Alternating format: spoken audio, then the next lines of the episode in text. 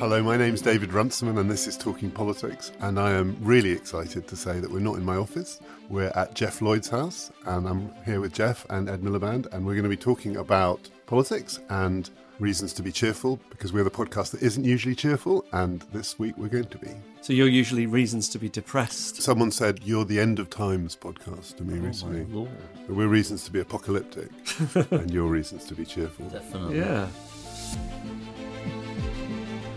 Talking Politics is brought to you in partnership with the London Review of Books, Europe's leading magazine of books and ideas. We've already had some LRB writers on this podcast and we'll have some more soon. There's a reading list of pieces to accompany the podcast at lrb.co.uk forward slash talking, along with a special subscription offer for Talking Politics listeners. 12 issues of fearless, expansive, elegant writing for just £12. Ed, we put out a lecture that I did, and you were very kind to come to Yeah. and say a little bit about afterwards, just before Yeah, I Christmas. think you put it out without my bit actually. Yeah, I'm sorry about that. I think it was the quality of the audio. yeah that's a good. I've used that excuse on him before now as well. we really just didn't. Did, the recording didn't Yeah, work. of course we would. Yeah, yeah. So this is an opportunity now to. It was about something we talk about a lot, which is why no one has the faintest idea what's going on in politics anymore. And one of the themes, what I was talking about, is we're used to polls getting it wrong. It happens all the time. Journalists getting it wrong. It's kind of almost what they're in the business of doing. But politicians not having a clue what's coming next has been a theme of the last two years election after election. And it's not just that the losers are shocked, but that the winners are shocked too. Trump seemed to be completely astonished that he won. The Brexit people looked pretty amazed. Corbyn and the people around Corbyn had no idea what was coming on election night. Just give us a bit about what you did say after my lecture, which is why why are politicians so in the dark about what people are thinking? I think the uniting reason for the three events you talked about is deep dissatisfaction with the existing order, the economic and political settlement. And I think that's why Brexit won. One of my constituency, perhaps we'll get into this, was one of the top Brexit voting constituencies. I think that's why Trump won despite his hideousness. And I think that's why Jeremy Corbyn tapped into a pool of support which nobody, and I think you might well be right, including his supporters, realised was going to be there. And of course, each of these events has their own contingent reasons why it happened to do with other people, the other campaigns, all of that stuff. But for me, that's the fundamental uniting factor. And the politicians are somehow not picking up on this because it's, I mean, it's their livelihood, right? It, apart from anything else, they should be incentivized to know what the people who might be going to vote for them are thinking. And they just seem to have missed it. That period may be coming to an end. I mean, this is the thing I was going to ask you as well whether we're going to look back on that sort of basically since we've been doing our podcast, our catchphrase is Corbyn, Brexit, Trump, like exclamation mark, exclamation mark. And it may have settled down again, I don't know. But for the last two years, it's like they've been sort of feeling in the dark. It feels to me like there's two reasons for it, or two reasons that I can think of. One is a sort of bubble effect that everybody talks to each other. And it is, you know, very interesting about the 2017 election. Tory MPs, Labour MPs, it wasn't a sort of party thing as to whether you saw it coming or not. Yeah, nobody, nobody really did, did. yeah. So it's a bubble effect, but it's also, I think, a sort of pre existing prejudice effect. In other words, I think I said in commenting on your lecture, there's this term, the Overton window. What are the para- the acceptable parameters of political debate? And I think somehow there's something about the sort of political collective subconscious that says if if the thing being put forward is outside the acceptable, you know, Jeremy Corbyn can't possibly do well. He's because of, you know, he's too left wing. Donald Trump can't win because he's so hideous and, you know, has these misogynist, racist views. Brexit can't happen because, you know, what would be, what would happen then? You know, people think, well, it can't possibly happen then, And then it does. and then it does. And, And then it happens again, and then it happens again. well, and maybe people are then getting getting sort of wise. But maybe it'll it. make politicians think twice about making rash promises. Because, uh, you know, some of those people you mentioned, it seems like they were saying, oh, yeah, we'll do this, and nobody will ever vote for it, so I can say whatever I like here. And then all of a sudden they find themselves in the White House. Donald Trump, from what I understand, it all started out as a negotiating position with NBC because he didn't like what they'd offered him for the new series of The Apprentice. So and here we are. Yeah, and, and, here we are. But he didn't think he was going to end up at the White House. So we used to do this thing. We don't do it so much anymore, but I want to do it now. Ask you, Geoff, particularly, where we'd ask people about because part of the rhythm of those elections was most people in this country, at least, because of the way the US election, the timing happened. It was like two in the morning, three in the morning when the penny dropped. So we would ask people, you know, how was Brexit night for you?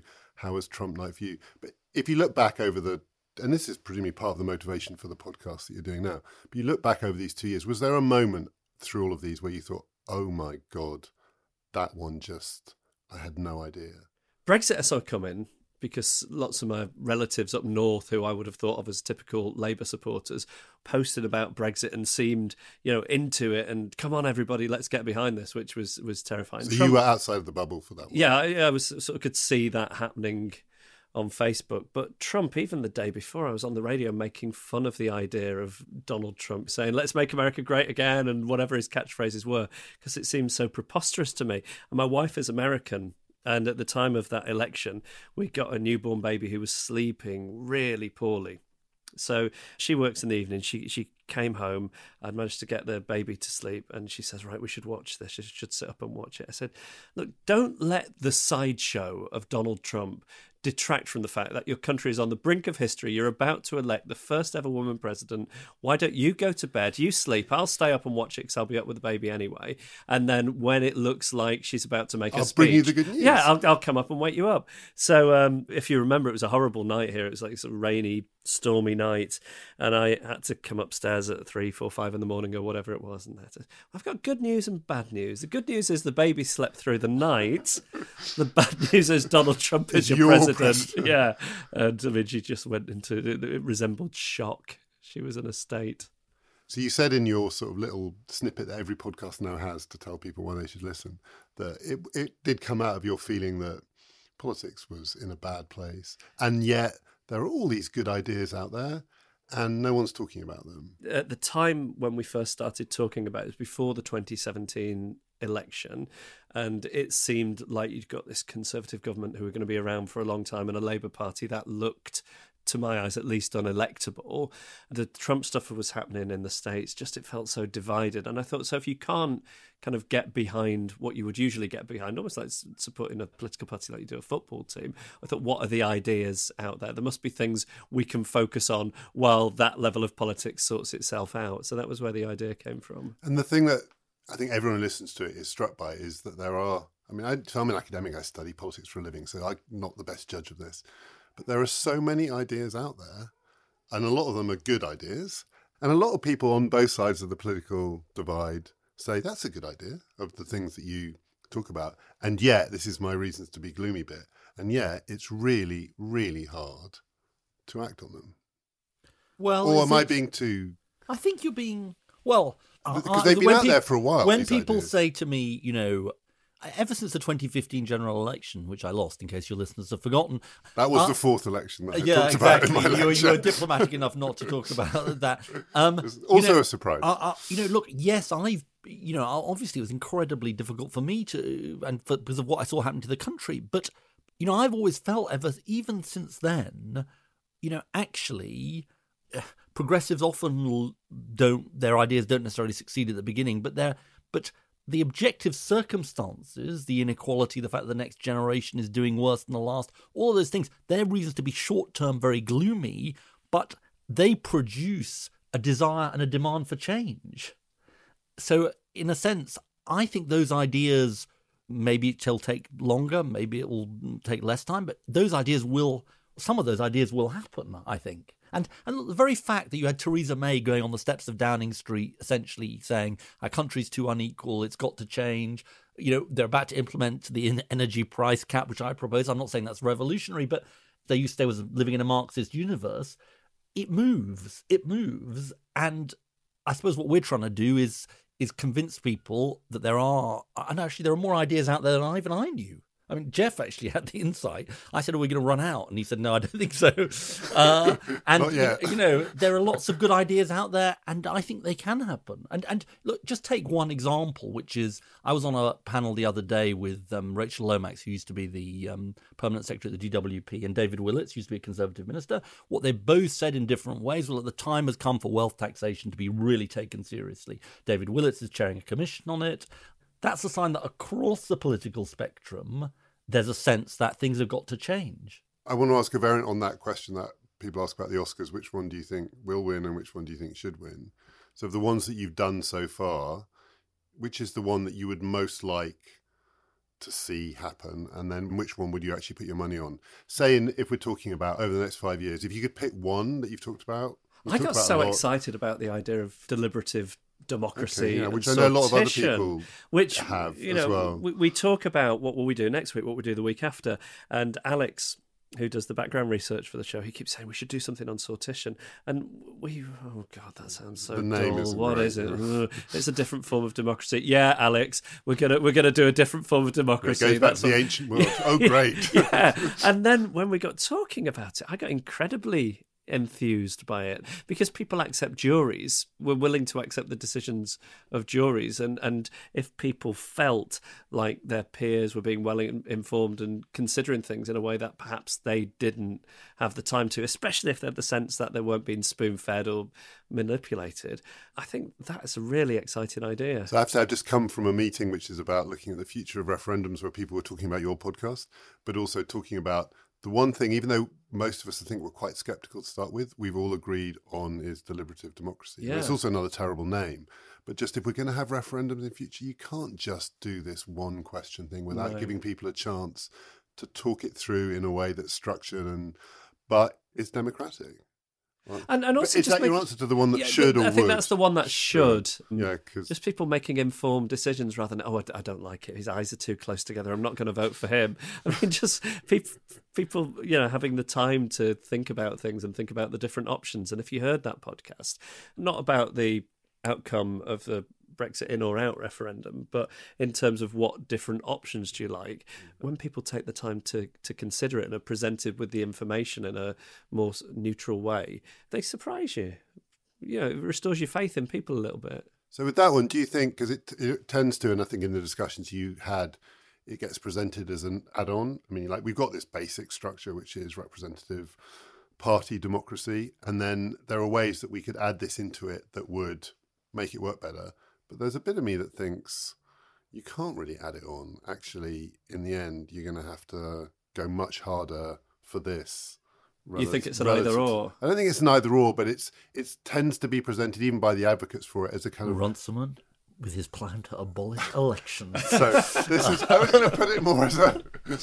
I mean, because representative democracy is part of the problem at the moment. I mean, the thing that we have got now, parties and you know, I'm not in favour of abolishing elections, but parties and for the record, but the, the basic structure of it, it's massively divisive, and I just have this fear that if you add that onto it, it will get swallowed up by it, and you have to do something more than just do the add-on. Well, I think you've got to take it seriously. And uh, like Geoff, I was a sortition skeptic and came out much more positive about it. And Gordon Brown did sort of flirt with this 10 years ago. And that's maybe partly why I was skeptical. I, I think it is a supplement. Maybe I would say this as a politician, but.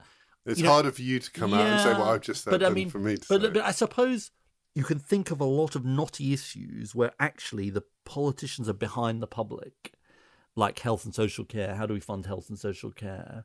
Where what became clear to me in the in the doing the podcast is that it could become a way in which it could sort of free up political debate. So, in other words, people think, oh, well, does anyone really want to pay more tax for health or are they really going to accept difficult solutions on social care?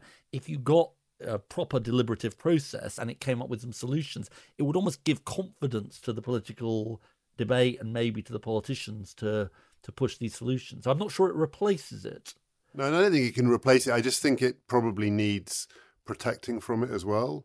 Arm's length, you mean? Yeah. Yeah, that's interesting. I'm not sure. And, and obviously, In the- Mongolia, I now was going to say, because these examples are always ones where you think that's a lovely idea, but really? I mean, it works at the local level in lots of places. It's um, It works in Reykjavik, and you're about to tell me it works in Mongolia. apparently, yeah. Yeah, so um, Westminster, it's just, Yeah, but but I mean, in a way, as you say, you know, people want political change, and this is one of the ways of bringing it forward. Can I pick mine? Yes, you are allowed to pick yours. It doesn't Um, have to be the same as. So that. mine is, um, I mean, I, I, I like sortition. We're all sortition. Oh god, you're not going to say talking to people on public transport. Are Oh, well. I was going to come to that, but uh, no, I wasn't. Um, I was actually going to say universal basic income. which is where you started. Right? Yeah, Isn't and that, I that think- was your first one. Yeah. Uh, and I think the reason I say that is quite interesting because if I was designing the next Labour manifesto, I don't think I would be able to say we're going to have big bang universal basic income. This is, for those who don't know, replacing means tested complex social security system with one flat rate payment going all the way out the population. You more or less it gets taxed back from the highest earners, but it's a way of cutting through the complexity of welfare, giving people a platform to stand on, you know, might well be more relevant in the technological era where jobs are going to be more uncertain. But the thing, the reason I like it the most is because I think it says what kind of society do we want to be, and it asks a sort of big question. It sort of trusts in human nature. It says, look, we can liberate people from the complexity of the current system to do great things if we only give them the chance to do it and sort of expand their sense of choice about the the options open to them. Personally, I think the, the next Labour manifesto or Tory manifesto, I hope will commit to sort of piloting this, doing it seriously, seeing what the effects are. because it's probably the ultimate one of those ideas which has a surprisingly broad reach across the spectrum. Actually, you know, in the states, people on the libertarian right, some of them are pretty keen on it, right the way through to the radical left. Does any of that make you feel a bit nervous? Yeah, an it- idea that kind of Well, you pulls people across. you know, if it's sort of a, you know Elon Musk, if Elon Musk is in favour of it, Yeah, you know, Mark are Zuckerberg. you really for it? Um, look, what it can't become is an excuse to somehow sort of slash the broader welfare state, i.e., the NHS or other benefits that are necessary. But I don't think the fact that there is this broad coalition should sort of put us off if it's got something going for it. And I think it has got something going for it. And in a way, for me, it speaks to this point, which I made earlier, which is what is big enough to meet the current crisis, the current situation? What really thinks big? And in a way, I'd say to, I do say to the people who say to me, "I think UBI is a terrible idea." I say, "Well, fine, but think on that scale." Think about that scale of change. Like one of the messages going back to the earlier part of the conversation that people are sending us is they want big change. Trump was big change. Brexit was big change. Not the change that I like, but it was an offer of big change. So is there one that you've heard that you just thought that's not going to work? Talking to people on trains. Because they can't all be. I'm not trying to, but you No, know, no, they're- of like, course. these are these are all great ideas, but some of them must have had you thinking. So sortition, you come in a bit skeptical, come out thinking, oh, that. Yeah. Have there been one or two that the other way around? You thought that's a great idea, and after an hour, you thought no.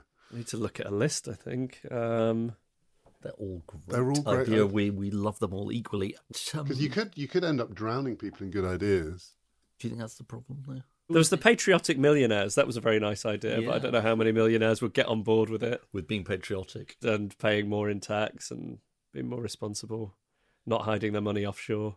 I mean, I think one of the things that we try and do, maybe this doesn't answer your question, is that they're, they're in different categories. These things. So, prison reform, when you talk to, as we did, Vicky Pryce and Charlie Falconer and the chap Nils Öberg from uh, Sweden, who used to, who directs the Swedish prison service, you think this all makes such sense. In in that case, it's not that the ideas are somehow outlandish or haven't been thought about or or aren't kind of obvious. It's that the whole political atmosphere mitigates against them. And so that's the sort of area where you might think, you know, I hope it might happen, but past experience suggests it's very hard to navigate that route on prison reform. Selling a little or a lot? Shopify helps you do your thing however you cha-ching. Shopify is the global commerce platform that helps you sell at every stage of your business. From the launch your online shop stage to the first real life store stage, all the way to the did we just hit a million orders stage. Shopify is there to help you grow. Shopify helps you turn browsers into buyers with the internet's best converting checkout. 36% better on average compared to other leading commerce platforms because businesses that grow grow with Shopify. Get a $1 per month trial period at shopify.com/work. shopify.com/work.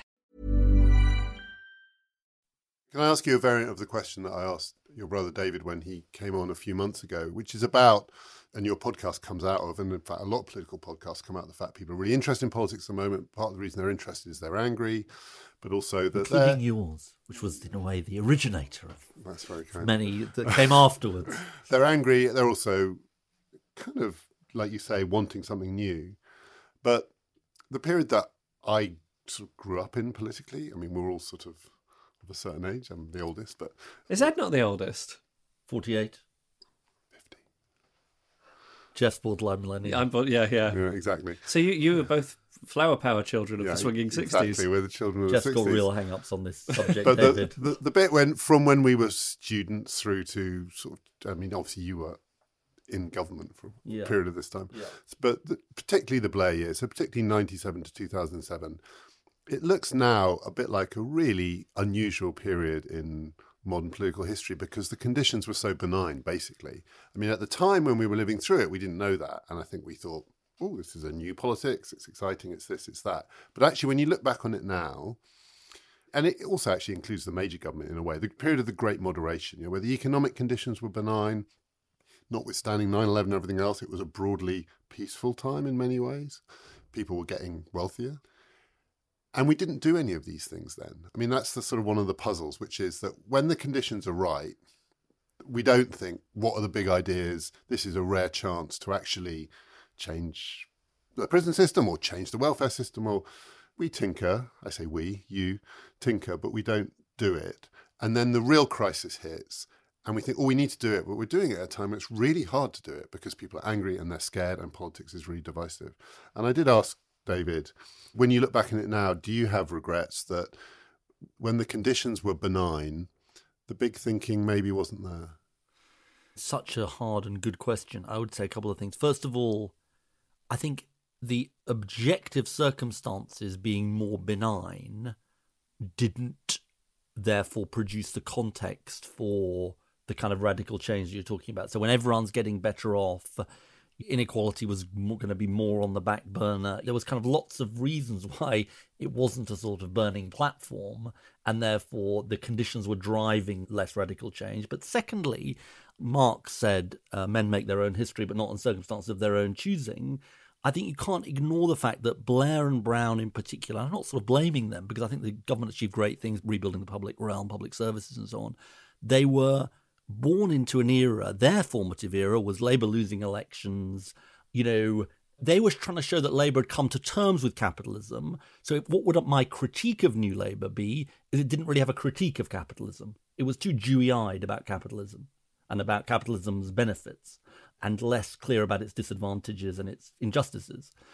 But I think they were trying to show they'd come to terms with capitalism. So, it was very hard for them to get to a critique of capitalism.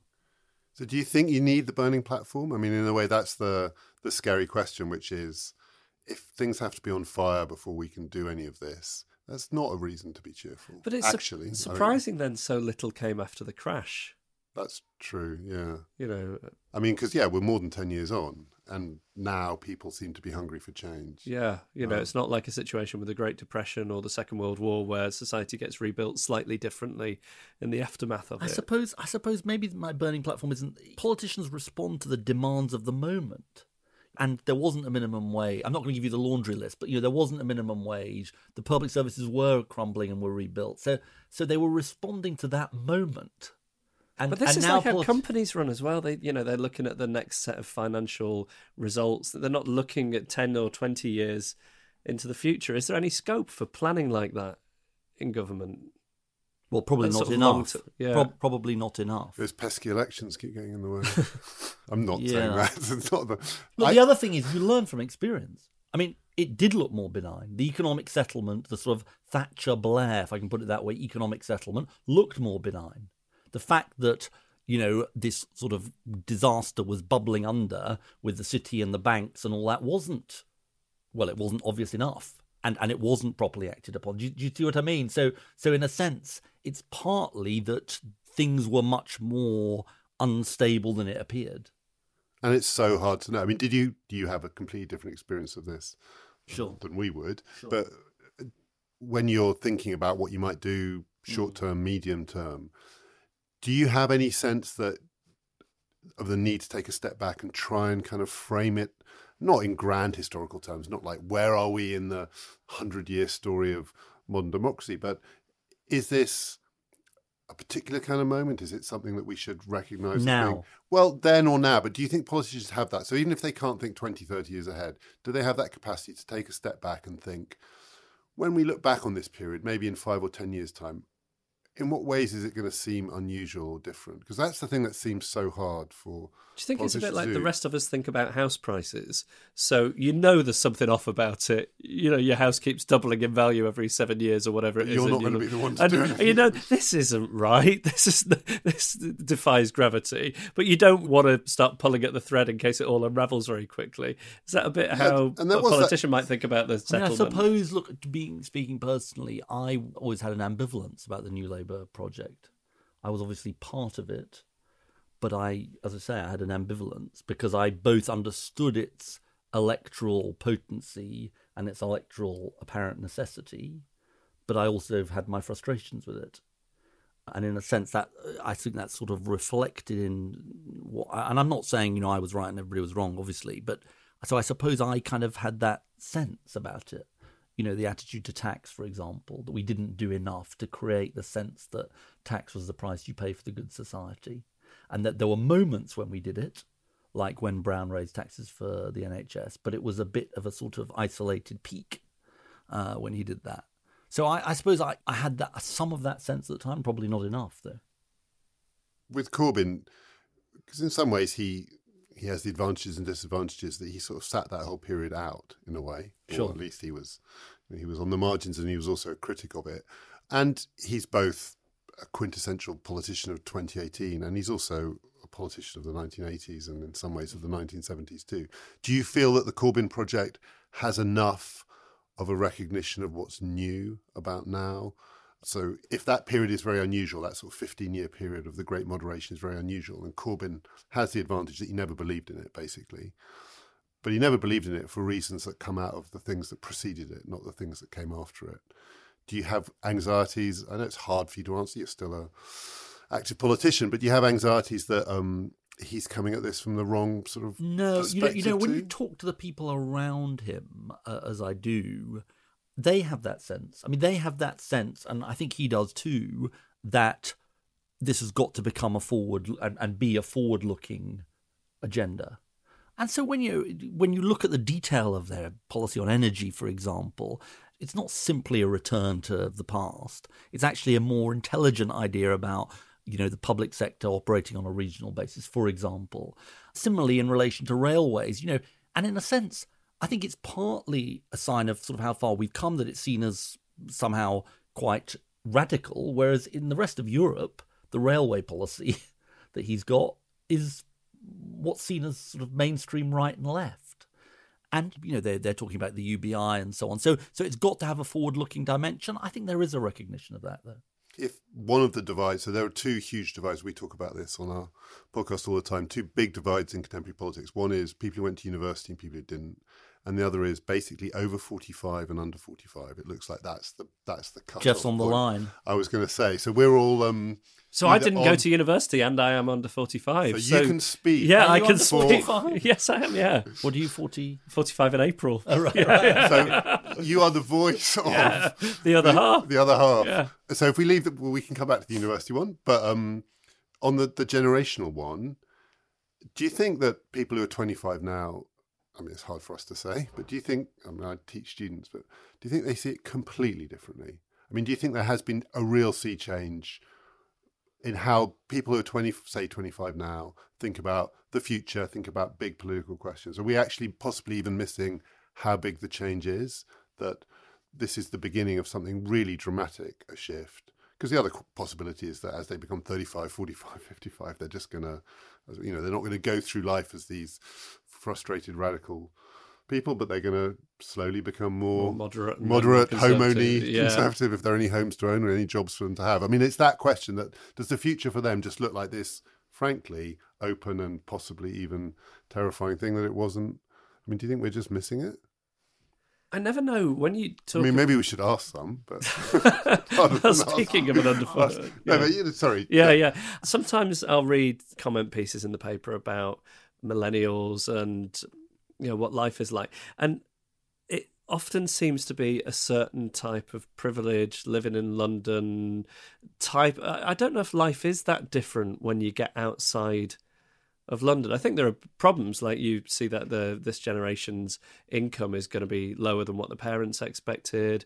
But I don't know about things like the fixation on home ownership, for example, and you'll never be able to own a house if you're a millennial. Is that true in Doncaster? I mean, I'm not saying there's no problem there, but I think we can sometimes get really carried away by what we read in the comment pages of the Guardian, and those millennials who are writing those pieces actually aren't typical of their generation. Well, I think a lot of the problems are common. I may part company from you, David. I don't know on this. I find it incredibly exciting, the attitude of young people. No, I wasn't saying I'm not. No, excited. no, fair enough. Sorry. I Sorry. obviously sounded Sorry. like I No, was no, sorry. terrified. But are you saying No. are young people? Are you saying is there nothing new under the sun? Like young people are like this, and then as they get Yeah, older, and, and I was actually, tr- I, I think I'm alive to the possibility it could be really radically different. I think things like what it means to have a job, what it means to have a career, what it means to sort of plan your life just looks so different, even for you know, a generation like ours 20 years ago, where there was a stability to that. And a lot of that has gone. And so the appetite for fresh thinking Yeah. and new ideas And may I be find that bigger. I find that desire for idealism incredibly inspiring. I really do, and I don't want to sound sort of dewy-eyed about it, but I think it is inspiring and energizing.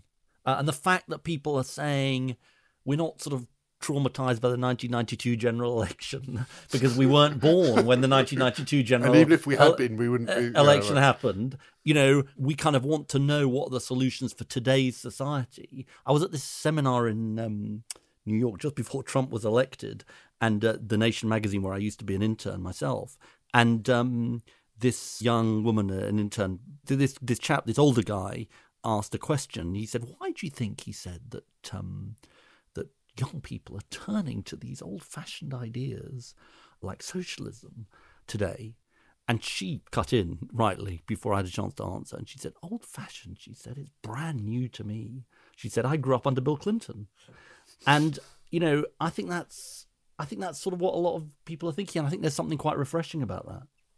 Do you think it can be channeled back through the party system? I mean, to go back to my thing, I'm not saying we're done with elections. I'm not saying we're done Sure. with democracy. But that way of doing politics, it's not been around that long in this country, longer than some others in parts of Europe. We're only talking a generation or so. And the, story of everyone being able to vote, universal franchise, political party democracy is a at most a hundred year story, if that. It may only be a fifty year story actually. If you think of full enfranchisement, lots of places in the world it's not going to last forever. But do you think it might be that these really dramatic changes and these big ideas are going to have to go round it? I mean, if you just look at the party system, if you look at the way electoral politics works, it still looks pretty stuck, pretty divided and divisive. And then all these amazing ideas that you talk about on your podcast that cut across that divide. Is it a mistake to think we can channel it through? I'm not advocating anything that would be non-democratic. I'm Sure, sure. No, of I, think, I feel bad about now about saying no, that. no, I'm I not feel I- accusing you of wanting I to know- abolish election. I know too many people who kind of academics, particularly, who go to China and come back and say, "It's so great. they don't. They don't have to worry about. They can plan for the long term." we know you're not advocating the Chinese road. So what term. what does that look then? Then is it look like then? Is it social campaigning? Is it So, is- so, issue poli- based? so political parties, particularly. I mean, that I always think that's the big question in a way. What would the kind of democracy we, we I'm sure we still want look like if the political party is the bit of it that's dying? The classic political party, if it's going to be replaced with movement politics. I mean, the Labour Party itself may be But becoming a 560,000 members. I mean, it doesn't show much signs of dying. Yeah, but is it not becoming something different? Is it not more like a social movement than a Good. a- I mean, yeah? So that's this is one of my questions, which is, are we moving into an age that possibly is where this is this is social movement politics? There I mean, I'm so party pre on this, so you know, it's like I don't think I can give a very good answer because I'm You're a part of believer in the party. representative representative democracy in a party system. But but look, I think representative democracy will do okay if it can respond to the desire for change. And just on this point about Labour and the Tories, I don't sort of say this all the way, but I think it's interesting to think about what happened after 1945. Because after 1945, both parties ended up responding with a new settlement. The Tories, in particular, you know, reformed dramatically to take account of what uh, the Labour government had brought in, uh, and the changes that the Labour government had brought, and they kind of they totally turned themselves upside down politically. I wonder whether that might be one path here. If Corbyn were to win an election, The Overton window would move. the Overton window would move, and you already see a lot of Tories. I think the next Tory leader will be somebody who does what May promised but isn't really delivering on. And I think you hear quite a lot of Tories sort of saying that under the surface. So do you think, to go back to where we started, since that period of surprises, it's all been a bit stuck again? And then if you look at British politics, then one of the amazing features of it, we don't believe the polls anymore, but insofar as we do, they just don't move. And we're back to two party politics. It looks a bit like the 1970s in some ways. Two party politics. No one seems to much, a lot of people don't much like the choice they're given between these two parties, and they don't see anywhere else to go and there might not be a huge amount of movement. It may be that the next election is really attritional. It's one of these kind of every vote counts elections. Or it may be that we're at the beginning of this period. We're going to have many more nights where you come up and you say the baby's sleeping or not sleeping. But my God, do you think we've still got more of those to come? Should we sort of prepare ourselves Um, for a I've period? got out of the forecasting business after 2015, but uh, I'm not asking you to forecast uh, a no, no. particular shock, Uh, but it's uh, just Well, I, I I think the media and political class has proved itself, you know, and I include myself in this, have be, proved itself to be not exactly have its finger on the pulse. no, and the bubbles are still completely there, Mm-hmm. aren't they? yeah. It feels to me almost like people are looking. I mean, this is based on a gut instinct. It's not based on anything other than that. That may, maybe there'd be some type of common sense the next time round, or some kind of oh, we've we've all got a bit carried away. We've done our protest votes. It feels like maybe there would be some kind of return to normalcy. And a bit of buyer's remorse, a bit of that feeling that Maybe, yeah. yeah, we did that. Would we really want to do that again? Yeah, I mean, I don't think we're going to uh, carry on forever just voting for the most outlandish. That's not how it's going to go. That's not how it goes on X Factor. I mean, I think the one other thing I would say, which we've not covered, is maybe I've partly been surprised by how many good ideas there are out there. But I think the other thing that has surprised me about doing the podcast, or not surprised me, but sort of cheered me up, is the desire people have to reach out to people they disagree with. I, I, don't Yes, know, yeah, it has really yeah. come through Yeah. In audience reaction, in what people have come on to So say. So maybe that's where I'm getting that from. Just this this idea that people are like we, we've had our fun now. Let's let's get How they reach out? How you mean across sort of Lo- partisan? Lots divides, of or- people end up saying to us, you know, yeah, I think it's a real problem that I'm a Remainer who doesn't know any Leavers. Yeah. Um, you know, we've had comedians coming on who suggest their ideas, and, and one of the running themes that's really interesting has been, you know, people should talk to each other on trains so they get to know the other point of view. There's just quite a lot of that around. Yeah, and not- quite an audience response to that. and not about evangelizing or changing people's minds. It's like we've got all this disharmony. What else is there though? What is there that unites people? I think we get a lot of sense of that from both the email we receive from listeners and some of the guests we have on the podcast. And too. do you think they're going out these comedians and then getting on trains and One of them Find- is. one- One, one- of them is Helen Monks. I mean, Find- Yeah, she goes out and on yeah. trains. Yeah. Yeah. what, and finds uh, finds Bre- people Brexiteers Yeah, she'll to- t- talk to everybody, and then if she finds somebody she disagrees with, she tries to find common ground, which sounds horrendous to me. But somebody came on and had an idea of like not cat cafes where you go to strike the stroke the cats, but cafes where you go to find somebody you actively disagree with and, then sit and stroke try to have a yeah, yeah, stroke their egos. That's the new. that's the new politics. You know, we all, whatever happens, whatever the precise form of Brexit, all of that, we have to live together in this. I often say this to people, we have to live together in the same country afterwards. Thanks so much to Geoff and to Ed. If you want to hear the lecture that I gave that we cut Ed out of, but only because we couldn't fit him in, that's available and we'll we'll Change his excuse. I've my excuse. Uh, we'll link to it on Twitter and also the talk that I gave where I'm sceptical about democracy, but I'm not saying it's a bad idea because I'm feeling really defensive about that. Oh, yes. Can I just Yeah. ask? You've got a bag with you that I really, I mean, That's I really like the mention cut of your jib with that bag, and I It's a would good like. shape, to, and could, isn't it? could I could I buy one of those? Yeah, you could. If you went to our website, you'd find that actually those bags are for sale. And um, talkingpoliticspodcast.com, click on buy, shop. shop, that you can get one of our bags. I'm going to do that. Thanks, Geoff. And do join us again next week where we'll talk more about reasons to be sort of cheerful and sometimes not. My name's David Runciman, and we've been talking politics.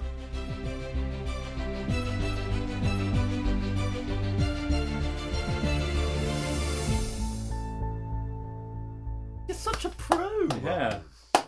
Should we? Um, so we- we have a little. I'm now genuinely self-conscious because No, don't be daft.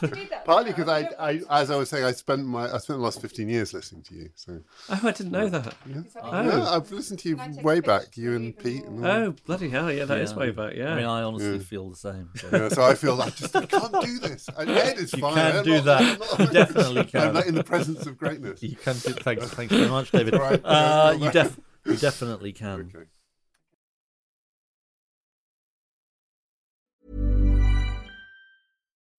When you need mealtime inspiration, it's worth shopping Kroger, where you'll find over 30,000 mouthwatering choices that excite your inner foodie. And no matter what tasty choice you make, you'll enjoy our everyday low prices, plus extra ways to save, like digital coupons worth over $600 each week. You can also save up to $1 off per gallon at the pump with fuel points. More savings and more inspiring flavors make shopping Kroger worth it every time. Kroger, fresh for everyone. Fuel restrictions apply.